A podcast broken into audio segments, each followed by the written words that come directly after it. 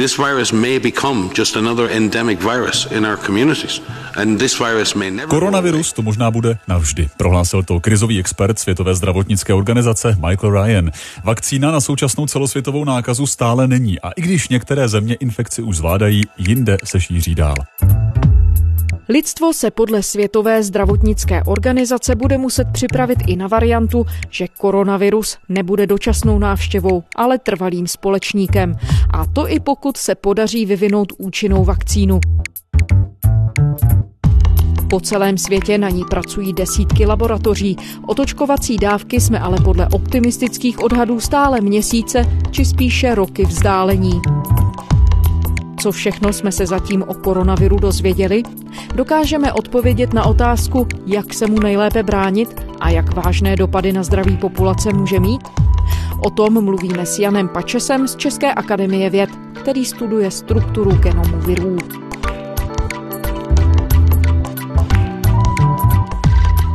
Je pátek 15. května, tady je Lenka Kabrhelová a Vinohradská 12, spravodajský podcast Českého rozhlasu. Jan Pačes z Ústavu molekulární genetiky České akademie věd. Dobrý den. Dobrý den. Pane doktore, kolik vlastně nového jsme se toho za těch několik měsíců o viru SARS-2 dozvěděli? Kam jsme se posunuli? To je velice široká otázka. Dozvěděli jsme se toho mnoho, ale bohužel jsme se také dozvěděli, jak málo toho ještě víme. Přečetli jsme genetickou informaci toho viru, víme přesně, jaká písmenka genetického abecedy kódují. Zjistili jsme, jakým způsobem infikuje člověka, to je další věc, která je důležitá. Zjistili jsme i potenciální cíle, které bychom mohli využít pro léčbu, ať už preventivní ve smyslu vakcíny, anebo následnou po infekci. Takže to jsou ty zajímavé informace, které jsme se dozvěděli a které jistě pomohou se zvládnutím té pandemie. Ale zároveň jsme se dozvěděli i mnoho nepříjemných náznaků, které ještě budou vyžadovat poměrně dost studia.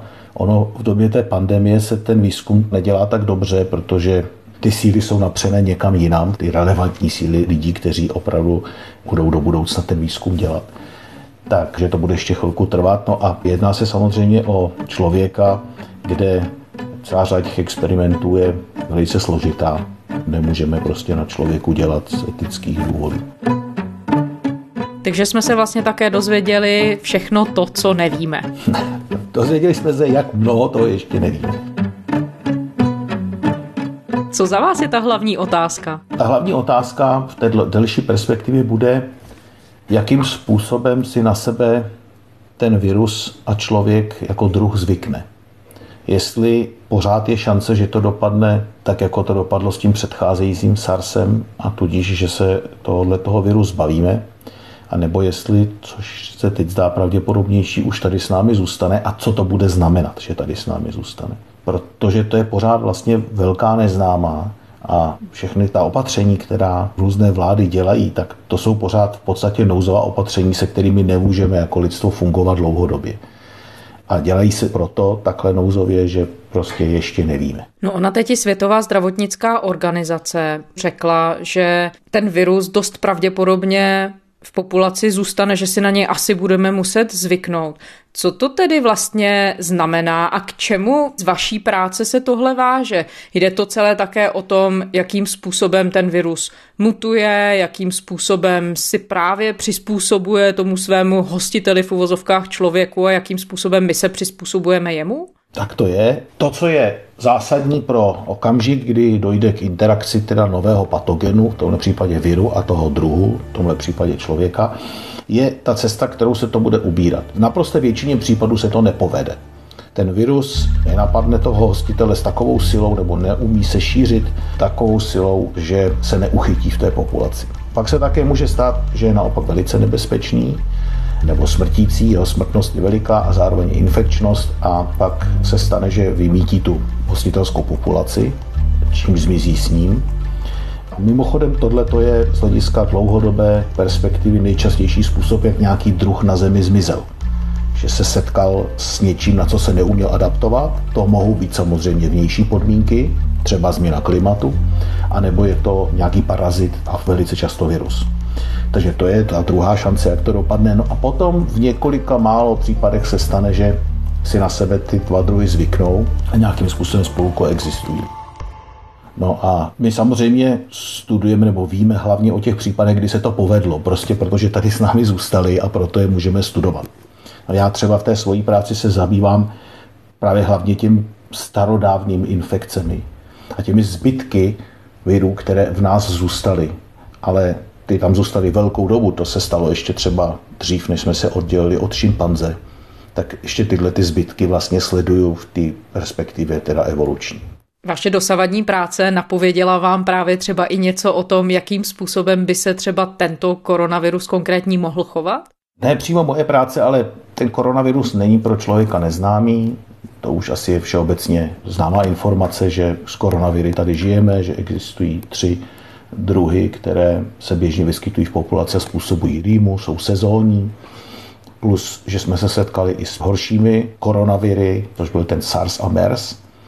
Existuje dokonce studie, která byla udělána po tom výskytu toho koronaviru SARS, kdy v Číně sledovali protilátky obecně proti koronaviru a zjistili, že taková situace, že koronavirus přeskočil na populaci, že se odehrála už několikrát a byl to nějaký jiný kmen, ale nepovedlo se mu rozšířit a jsou potom jenom zbytky nějaké protilátky, které zůstávají v té populaci. Takže to se zřejmě občas prostě stane. Lidí je hodně a žijí v těsném kontaktu s dalšími druhy, které mohou ten virus přenášet. Když jste říkal, že tím úvodním momentem, který jsme se dozvěděli o tom viru, je, že se podařilo rozlousknout jeho genetickou informaci. Co to vlastně znamená? Co se s ní všechno dá dělat? Z hlediska obecného to je velice důležité, protože víme, jak přesně ten koronavirus vypadá, jaké kóduje geny a potom na ně můžeme cílit třeba terapii. A můžeme i odhadovat různě, jaké budou potenciální možnosti vývoje a dokonce tedy dokážeme včas sledovat. My už dneska víme, kde ty mutace, kdyby nastaly, tak by to bylo významné pro třeba epidemiologii toho viru a můžeme se na to hodně soustředit a sledovat je. Zároveň nám to umožňuje i sledovat lepším způsobem ten průběh šíření, protože virus není jako člověk, že by se dva viry někde v nějakým pacientovi potkali a udělali si děti. Ten virus prostě se šíří jenom jedním směrem. Takže každý nový pacient je vlastně rodič celého nového druhu viru. Buď to tato větev zmizí, když ten člověk se bude chovat zodpovědně a nikoho nenakazí, a když někoho dalšího nakazí, tak to jsou všechno potomci toho jednoho viru.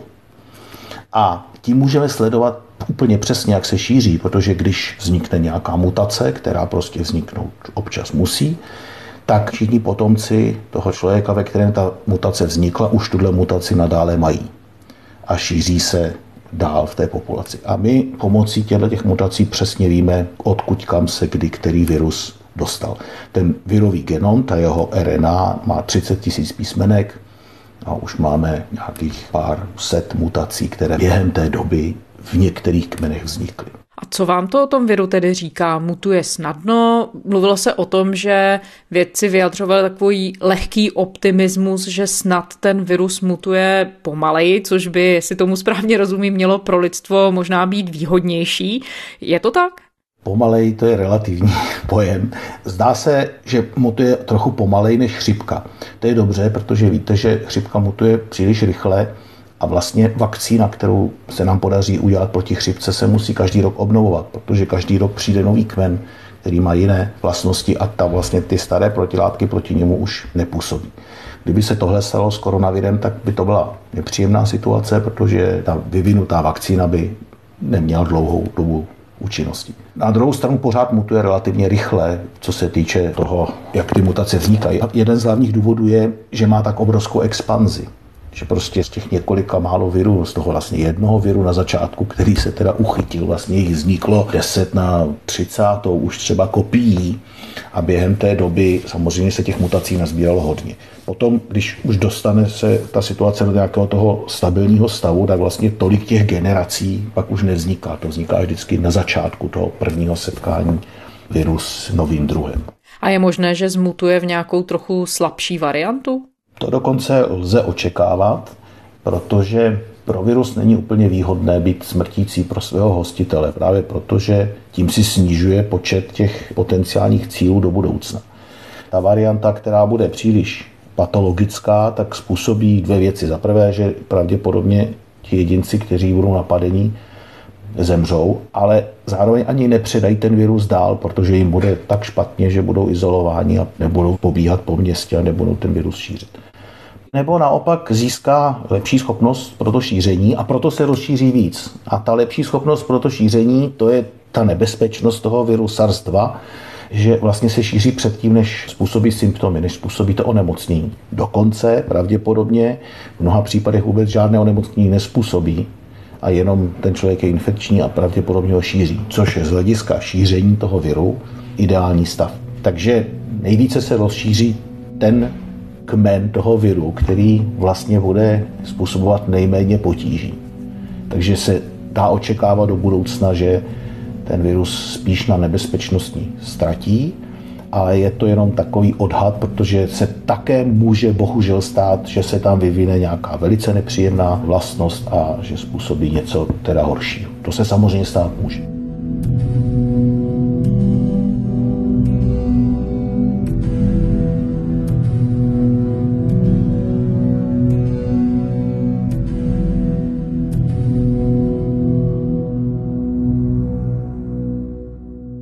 Jak v té souvislosti nahlížíte na výsledky té populační studie Českého ministerstva zdravotnictví, která odhalila, že vlastně s tím virem se setkala opravdu promile českých obyvatel? Překvapilo vás to? Těsně před tou studií už mě to nepřekvapilo, to už jsme tak odhadovali ze studií z okolních zemí, ale obecně mě to překvapilo, vypadalo to, že těch lidí bude nakažených zase podle různých indicí mnohem víc. Tady si musíme uvědomit, že to, že děláme nějaké testy, zdaleka neznamená, že detekujeme všechno to, co se děje. Jedním z těch problémů je, že většina těch testů se dělá ze stěru z nosohltanu, tady z nosu. A tam ten virus taky nesídlí celou dobu, on se postupně posouvá na jiná místa, takže na začátku infekce je to velice dobré místo k testování, ale ke konci by pak bylo třeba testovat někde jinde, tam už nemusí to množství toho viru být tak velké. Druhá věc je, že vyvinout takový testovací kit pro nějaký nový druh, to prostě není úplně triviální věc. Souvisí to nejenom s porozuměním a s tím mechanismem, ale souvisí to i s přístroji, které jsou dostupné. Ta detekce spočívá v tom, že se namnoží nějaký kousek té RNA, teda potom už převedené DNA toho viru a to svítí. A teď musíte mít ten správný přístroj, který to přesně detekuje, zrovna tenhle ten konkrétní kit. A to není úplně triviální, takže ty testy mají velkou chybovost. A pak se dělaly testy jenom na protilátky a tam zase v případě toho koronaviru je to taková zapeklitá situace, protože evidentně jsou lidé, kteří neprodělají tu nemoc, přestože jsou infikováni. A to, že ji neprodělají, znamená, že si pravděpodobně neudělají ani ty protilátky. Takže je nedetekujete. Takže buďme ještě skeptičtí k tomu, jaké je opravdu to reálné číslo. Přestože ta studie byla udělaná na veliko a samozřejmě pod dohledem odborníků, tak situace prostě není triviální a to množství je pořád nejasné. To, co potřebují epidemiologové a proč se hlavně dělala, je sledovat ty trendy a tam v podstatě je jedno, jestli sledujeme 10% nebo 100%, protože důležité je, jak se ten trend vyvíjí a když neměníme metodiku, tak pořád měříme to též a vidíme, jestli se promořenost zvyšuje nebo snižuje. Jedna taková hodně laická otázka, ale když se díváte na to, jaký ten virus má účinek na lidské tělo, co všechno v něm může dělat, a tam znovu asi je hodně ještě otazníků, co všechno nevíme, ale z pozice molekulárního genetika, když se díváte na tu sekvenci, na tu genetickou informaci viru, vy dokážete říct, jakým způsobem a kde třeba bude chtít se v tom těle uchycovat nebo zastavovat, nebo co bude působit? Takhle přímo z DNA to říct neumíme. Můžeme to říct na základě toho, že třeba tam objevíme nějakou molekulu, nebo ten gen, který už je známý, jak funguje a pak z toho můžeme usoudit, že to bude dělat podobnou věc. Ale čistě vzít si genetickou informaci a říct, co přesně bude dělat, tak to bioinformatika, tedy ten můj obor ještě neumí. A překvapilo vás něco z toho, co jsme se vlastně zatím dozvěděli o tom, co ten vir v těle dělá? Když jste se právě díval na tu genetickou informaci a řekl jste si, aha, tak tohle bych tedy nečekal. Překvapilo mě to spíš toho hlediska, že o tom koronaviru toho víme na to, jako známe krátkou dobu obrovské množství. Takhle důkladně se žádný virus předtím nikdy nestudoval.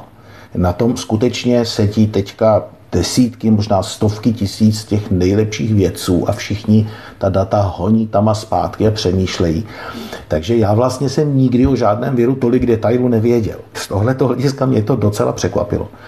Ten virus není to obyčejná chřipka, je to mnohem smůlovatější případ. Za prvé se umí velmi dobře šířit, má tu smrtnost, ošklivě řečeno, z hlediska člověka, ale z hlediska toho viru tak akorát, aby se hezky šířil. A to, co je tedy důležité, že ten receptor, tu molekulu, kterou on rozpoznává, pomocí které vstupuje do buňky, to je ten s krátkou AC2 angiotenzin degradující eh, receptor, tak to je bohužel poměrně důležitá molekula, která jednak se vyskytuje na povrchu mnoha buněk, mnoha tkání a jednak má poměrně velký význam, který souvisí s tím respiračním onemocněním. To je totiž receptor, pomocí kterého se ovlivňuje krevní tlak a ten virus vlastně vstupuje do té dráhy toho krevního tlaku. Zároveň způsobuje tedy nějaké otoky nebo poškození plic, takže člověk má menší množství kyslíku v krvi a to souvisí ještě i s tím tlakem, protože zase množství kyslíku a množství CO2 v krvi také ovlivňuje ten tlak. A tyhle ty všechny vlivy to dělají poměrně složité pro ty lékaře, jak proti němu postupovat. Je tam ta velká komorbidita lidé, kteří trpí právě třeba nemocemi tlaku, tak ty potom dopadají hůře v té nemoci. Takže z tohohle toho hlediska si ten virus zvolil vhodný receptor, který je velice senzitivní. A navíc potom umožní mu to nejenom napadnout ty sliznice, to znamená vlastně plíce, ale napadá také ledviny, což je další zase problém, který souvisí s tou krví a s tím tlakem, takže zase opět ten virus ovlivňuje ten vnitřní mechanismus. Bohužel se ukazuje, že také v nemalém množství případů může napadat nervovou soustavu, mozek, což ty viry moc často taky nedělají, anebo když dělají, tak je nemáme rádi, jako třeba herpes viry, takový pásový opad, není žádná legrace. To víme, protože hodně často ty lidé jako jeden z příznaků mají ztrátu čichu a chuti, to je pochopitelné, protože ty receptory jsou přesně na tom místě, kde ten virus na začátku útočí. A je tedy možné, že také ty potíže s tím tlakem souvisí s tím, že to částečně ovlivňuje i náš mozek, což není nic, co bychom si všichni přáli.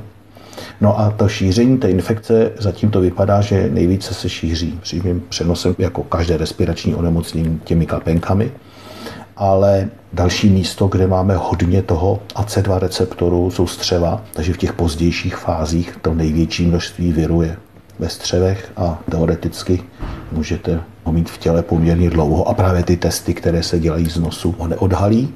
A také pro tu mužskou část populace je nepříjemná zpráva, že AC2 receptor máme hodně ve varlatech a to by mohl být taky jeden z důvodů, proč muži mají o několik dnů v průměru delší trvání toho onemocnění, protože mají poměrně velkou zásobu tohle toho viru. Bohužel ve varlatech a to v dlouhodobé perspektivě může mít i ty nepříjemné konotace, Bůh co to vlastně udělá potom s plodností, funkčností, spermí a tak dále. Na to nejsou ještě studie, protože to je novinka, to bude trvat dlouho, ale každopádně to, že se tam ten virus dostává, to už víme. Jedna věc, o které teď už debatuje nejenom laická veřejnost, ale vlastně o ní mluvili i vědci, je to, zda ten virus je přírodního původu, anebo jestli mohl být vyroben v laboratoři. Z toho, co víme o viru a o tom genetickém původu, podle vás nasvědčuje té teorie, že by mohl být umělým výtvorem něco? Tak já bych uvedl na pravou míru, v tom vědeckém světě se o tom moc nediskutuje, protože to tak není. Samozřejmě, když už to někdo někde plácne nebo se to v nějaké diskuzi zmíní, tak potom je to v médiích hodně frekventováno. Ale my v podstatě velice přesně víme právě z těch genetických studií, protože to, co můžete udělat, vy můžete z pacienta odebrat vzorek a tu DNA nebo tu RNA toho viru přečíst, písmenka. A právě na základě těch mutací potom vidíte přesně, jak se ten virus šířil. A zároveň my už víme, s jakou zhruba frekvencí tam vznikají ty nové mutace. Takže se to dá i velice dobře časovat. Takže my z těchto těch filogenetických stromů můžeme velice přesně ukázat, kdy se ten virus do té dané populace dostal, kdyby tam byl třeba o několik měsíců déle, tak už by nazbíral za tu dobu mnohem víc těch mutací. Takže takové ty konspirační teorie, že už v roce, já nevím kolik už tady všichni byli nakažení a že to dovezli tam vojáci americký, myslím, taky jsem četl nějakou takovou pěknou historku, tak to máme poměrně dobře ověřeno, že takhle to nebylo. Je tam ta otázka, ta koincidence, že zrovna se to provalilo, ta infekce ve Wuhanu, kde je jedna z virových laboratoří nebo institutů. Není jich na světě mnoho, které mají taková bezpečnostní opatření, aby mohli pracovat s nebezpečnými viry. U nás v České republice máme taky jednu tak to nahrává tomu, jestli třeba ten virus by nemohl na toho člověka přeskočit tam kvůli tomu, že nedodržovali bezpečnostní pravidla. To se velice těžko by dalo prokázat nebo vyvrátit. Nicméně z hlediska toho, že se ten přeskok na člověka odehrál z nějakého zvířete, je to celkem jedno, kde se to odehrálo. Jestli se to odehrálo na tom wuhanském tržišti, kde teda ty lidi byli v blízkém kontaktu, nebo jestli to přeskočilo někde na vesnici, kde ti farmáři sbírají truz netopíru jako hnojivo a přijdou s ním velmi intenzivně do kontaktu, nebo jestli to teda přeskočilo v laboratoři na někoho ze vzorku, kdo nebyl opatrný. To se určit nedá, ale vlastně to není důležité. Ale určitě nebyl ten virus uměle vyroben, protože máme například vzorky se zvířete z toho luskouna, které jsou už několik let staré a tam vlastně ten virus v podstatě v této podobě je nebo velice podobný. Takže to, kdyby ho někdo vyrobil, tak by napřed musel před několika lety infikovat toho luskouna někde a pak si počkat, až někdo toho luskouna doveze do té Číny a pak tam infikovat zrovna ten správný okamžik ty Číňany. A to je velice nepravděpodobné.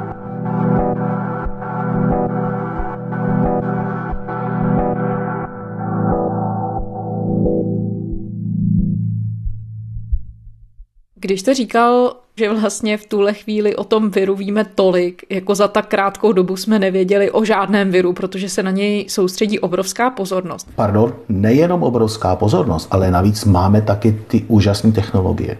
To je to, co je i zajímavé, myslím si, z hlediska těch médií, co všechno se jak hrozně rychle dozvíte před deseti lety, nebo když byl ten SARS-1, tak přečíst tu genetickou informaci, to byla záležitost na měsíce práce a bylo to hrozně drahý, když to dneska už máme 7 tisíc kopií toho viru z různých pacientů přečtených a děláme to jak v podstatě housky na krávně.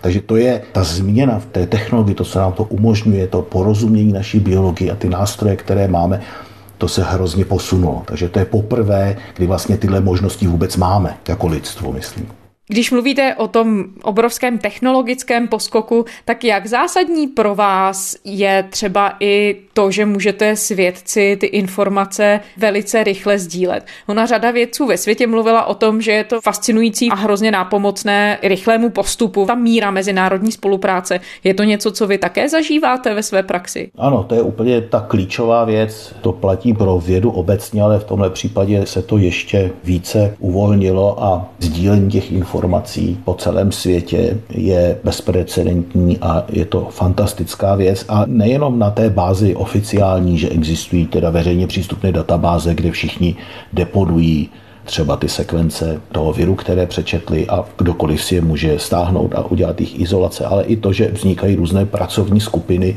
ad hoc mezi lidmi, kteří se nikdy neviděli, jenom je spojuje tenhle ten zájem a fungují prostě velice dobře. Ale myslím si, že v tom není ta věda nijak zvlášť výjimečná, protože já to pozoruji i na té nevědecké části populace, kdy ti lidé začali třeba šít roušky a rozdávat je a velice si pomáhají. V tom se ta věda zase tak neliší od té běžné populace. Z druhé strany tu ale evidentně je velký také politický tlak, protože jsme viděli, že státy spolu soupeřili třeba o to, kdo pořídí víc roušek a bezpečnostního vybavení a tak dál. Ta pandemie pochopitelně má opravdu globální politické důsledky. Když se na to podíváte vy z perspektivy vědce, který je uprostřed toho všeho, protože se zabýváte tím virem, dopadá tohle nějak na vaší práci třeba v podobě vyššího tlaku na rychlé výsledky a tak dále? No, vyššího tlaku na výsledky ani ne, ale právě díky tomu, že ty informace jsou všechny veřejně k dispozici a to znamená nejenom pro vědce, ale i pro lajky, tak to, co vidíme, je právě obrovský nárůst těch různých teorií anebo nepochopení toho daného výzkumu, kdy ono nejde jenom o to si přečíst třeba ten článek, většina lidí si přečte jenom nadpis nebo jenom abstrakt, ale porozumět tomu, rozumět i těm metodikám, které se tam použily a jaké to má dopady. To není úplně triviální věc a to se bohužel strašně rychle dostává z toho vědeckého světa, také protože to všichni děláme rychle, tak ty výsledky se dostávají i neskontrolované nebo předběžné. A bohužel pak ta média a hlavně potom politici na základě takových výsledků dělají daleko sáhlé závěry, které v mnoha případech které jsou špatné až absurdní. Jaké to je pro vás, pro vědce? Se na to dívat a vlastně toho být svědky a nějak se s tím zkusit vyrovnat? Trávíme mnohem více času takovými rozhovory. Protože jediný, jak se proti tomu samozřejmě dá bojovat, je vysvětlovat, ukazovat, jak to je. Ale ono je to problematická věc, protože Musíme si uvědomit, vědec není nějaká speciální bytost. To jsou normální lidé a jsou mezi nimi lidi opatrní, kteří váží každé slovo, ale taky lidi, pro které mediální pozornost je vítaná, kteří rádi něco řeknou, aby prostě byli zajímaví a někdo plácne, je zatím ten titul nebo nějaká instituce, takže se to potom šíří tím informačním prostorem a zastavit to je někdy velmi obtížné až nemožné. Takže tak to prostě je. Je třeba se smířit s tím, že věci jsou obyčejní lidé a taky celá řada z nich prostě blábolí, no, bohužel. V tuhle chvíli se upírá velká pozornost na to, aby se vyvinula vakcína podle Světové zdravotnické organizace. Teď na ní pracuje 70 různých týmů po celém světě, což je jistě úctyhodné množství. Je to dobře, že se to úsilí takovýmhle způsobem jaksi decentralizuje? Nebo na druhou stranu může to přivést k riziku toho, že se třeba ty síly budou drobit? Určitě je to dobře, že se to dělá na mnoha frontách, také proto, že určitě nevyvíjíme jenom jednu vakcínu, jeden typ vakcíny. Ta doba toho, co si pamatujeme my ještě ze školy, jak se vysvětlovalo, co to je vakcína, ta se samozřejmě hrozně posunula. Já vím, že teďka někde i v českém mediálním prostoru proběhlo, že si Češi tady vyrobí vakcínu tím, že usmrtí ten virus a to se bude podávat. Tak takhle ano, takhle kdysi dávno v minulém století se na vakcinaci přišlo a tak se původně dělala. A dokonce jsem vyčetl v seriózním časopise vědeckém odborném i postupy, jak se tento typ vakcíny v Číně provádí.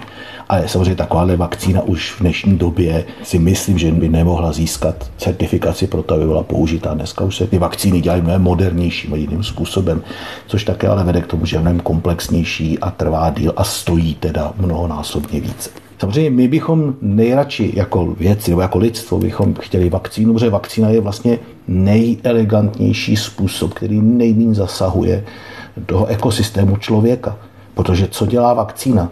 Ta jenom naučí ten váš imunitní systém se tomu bránit. A nemusíte do sebe spát vlastně žádné škodlivé věci, nemusíte vlastně nic dodržovat, jenom natrénujete se, podobně jako kdybyste to nemoc prodělali, ale bez toho, abyste jim prodělat museli.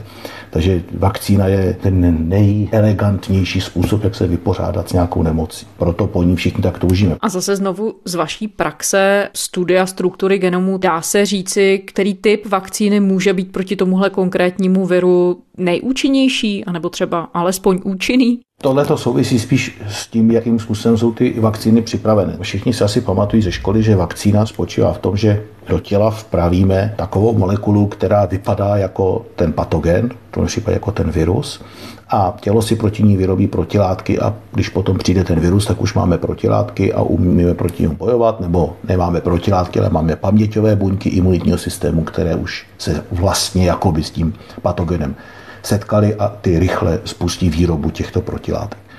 Ale to, co do toho těla budeme dávat, to, co podstrčíme tomu našemu imunitnímu aparátu, aby se natrénoval, to může být lecos. V těch nejstarších případech na začátku to skutečně bylo, že se třeba oslabil ten virus nebo zabil a tyhle ty částečky se dávaly jako agens, proti které se vyráběly protilátky. Pak lepší způsob je, že najdeme konkrétní protein toho viru, který je dobře rozpoznatelný, má silnou imunitní reakci. To jsme naštěstí u tohoto viru SARS-2 našli. A do toho těla vpravíme jenom ten protein. Tím už tam není ten virus a vlastně ten protein dokážeme vyrobit poměrně čistě. No a ty nejmodernější vakcíny, ty jsou ještě elegantnější v tom, že do toho těla ani nevpravujeme ten vlastní protein, ale vpravíme tam jenom genetickou informaci, pomocí které si to naše tělo ten protein samo v malé množství bude vyrábět a bude se proti němu učit vyrábět ty protilátky. To jsou ty moderní vakcíny. Některé z nich jsou dokonce tak moderní, nebo ty přístupy, že ještě žádná vakcína tak ani nebyla schválena. A možná vakcína proti koronaviru na bázi RNA bude první. Jan Pačes z Ústavu molekulární genetiky České akademie věd. Děkujeme. Děkuji za rozhovor. A to je zpáteční Vinohradské 12 vše. Naše díly najdete kdykoliv i o víkendu ve svých oblíbených podcastových aplikacích a samozřejmě i na serveru iRozhlas.cz. Psát nám můžete na adresu vinohradská12 zavináč rozhlas.cz. Těším se v pondělí.